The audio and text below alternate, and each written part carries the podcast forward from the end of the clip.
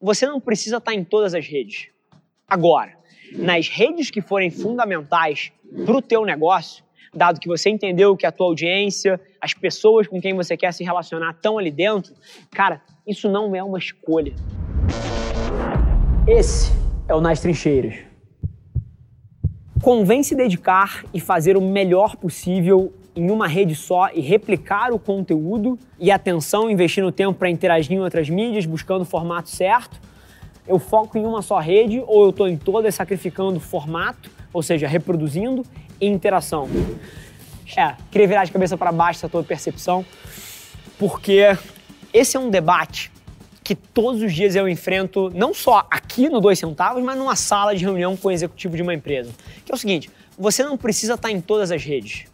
Agora, nas redes que forem fundamentais para o teu negócio, dado que você entendeu que a tua audiência, as pessoas com quem você quer se relacionar estão ali dentro, cara, isso não é uma escolha. Você não escolhe se você quer pagar o salário do, seu, do funcionário A, B ou C.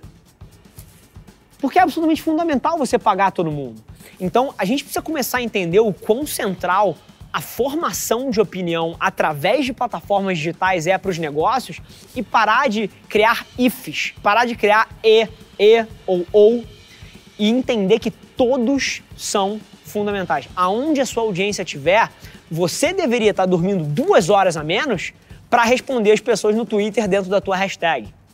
Você deveria estar investindo menos uma hora em, sei lá, finanças e operações para produzir um post a mais para o IGTV. Então, assim, se isso for central para o teu negócio, o que a gente precisa debater aqui é que a gente, apesar de ter entendido, e isso é super curioso, tá?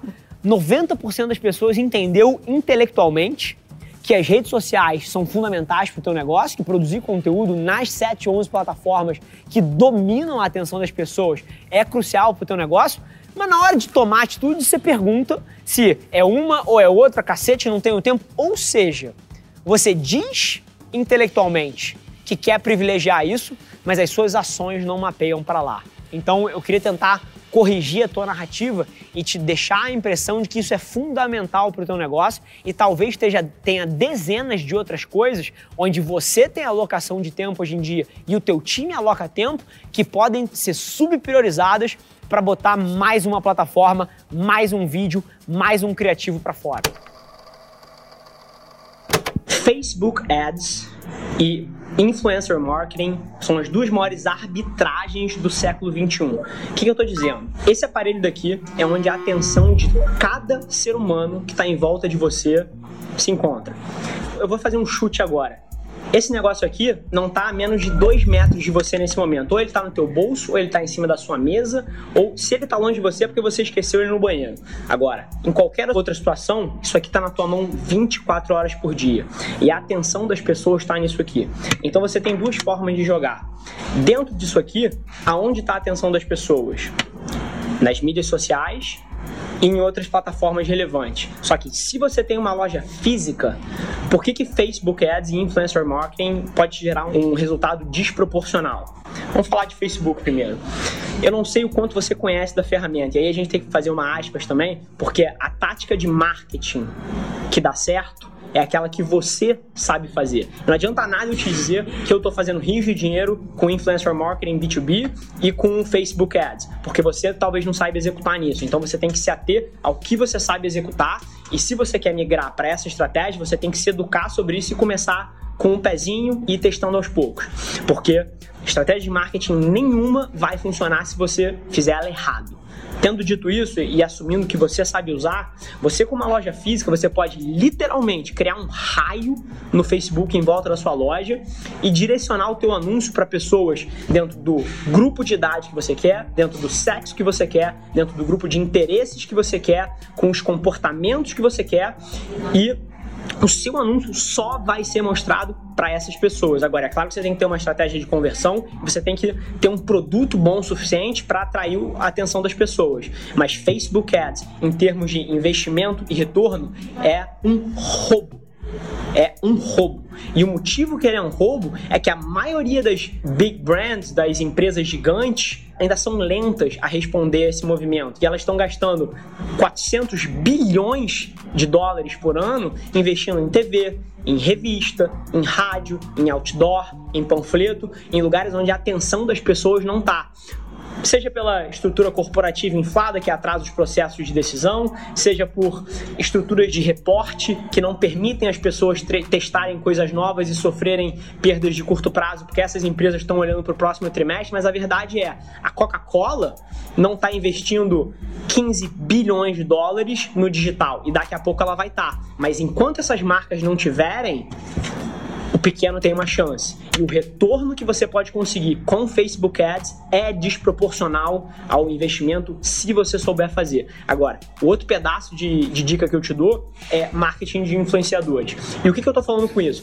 Se você tem uma loja, por exemplo, na passarela 7 da Avenida Brasil, você pode literalmente buscar a passarela 7 no Instagram, por exemplo, e lá você vai olhar quem são os posts mais famosos e os posts que estão em evidência. Você pode clicar em cada uma dessas fotos, ver essa pessoa e convidar ela. Vamos supor que você tem uma loja de cafés e bolinhos e convidar ela para tomar um café e um bolinho na tua loja de graça.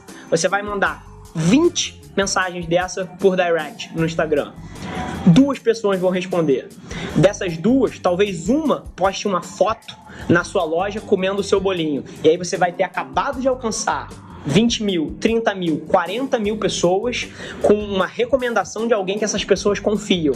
E aí talvez 15, 20, 30, 40, 50 pessoas passem a se interessar pela sua loja. Então, se você tiver a diligência de fazer isso todos os dias um pouco e você souber fazer e você souber trazer valor para essas pessoas que têm uma audiência na internet, você pode ter retornos totalmente desproporcionais a um custo de um café e um bolinho que para você com certeza não custa mais do que dois reais.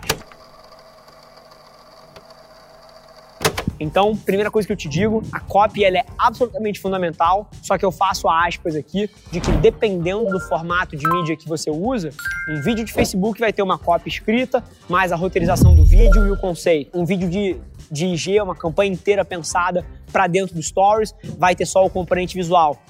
Um pre-roll de Spotify vai ter uma copy diferente, que é pô, o conceito que você traz de forma sonora. Então, o formato de mídia, ele impacta quais são os elementos de uma copy, então isso precisa estar na tua cabeça, mas é absolutamente fundamental, porque a dupla de criação que pensa a campanha, independente do formato, o criativo é a variável do sucesso. Você pode meter quanto você quiser de mídia por trás, usar o influenciador que você quiser, se o conceito final fechado, se a ideia não for foda, ninguém vai querer compartilhar e a tua campanha vai para água abaixo. Mas eu queria elucidar alguns pontos que a copy numa campanha publicitária é 100% dependente do formato de mídia, mas a campanha é 100% dependente do criativo e, portanto, a copy é absolutamente fundamental.